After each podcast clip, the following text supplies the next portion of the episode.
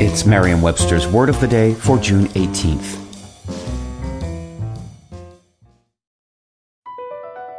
Across America, BP supports more than 275,000 jobs to keep energy flowing. Jobs like updating turbines at one of our Indiana wind farms and producing more oil and gas with fewer operational emissions in the Gulf of Mexico. It's and, not or. See what doing both means for energy nationwide at bp.com slash investing in America. Today's word is calumny, spelled C-A-L-U-M-N-Y. Calumny is a noun that means a misrepresentation intended to harm another's reputation. It can also mean the act of uttering false charges or misrepresentations maliciously calculated to harm another's reputation. Here's the word used in a sentence from The Guardian by Dan Glaister.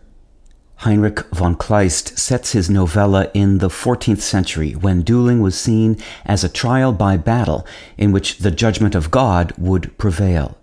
A murder, a wronged noblewoman, shame, calumny, castles, a melodramatic ending, Kleist's story pulls together all the key elements of the genre.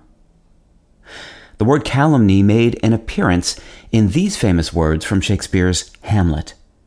If thou dost marry, I'll give thee this plague for thy dowry. Be thou chaste as ice, as pure as snow, thou shalt not escape calumny. Get thee to a nunnery. Go.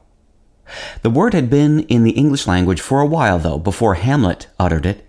It first entered English in the 15th century and comes from the Middle French word calomnie of the same meaning. Calomnie, in turn, derives from the Latin word calumnia, meaning false accusation, false claim, or trickery, which itself traces to the Latin verb calvi, meaning to deceive. With your word of the day, I'm Peter Sokolowski. Visit Merriam-Webster.com today for definitions, wordplay, and trending word lookups.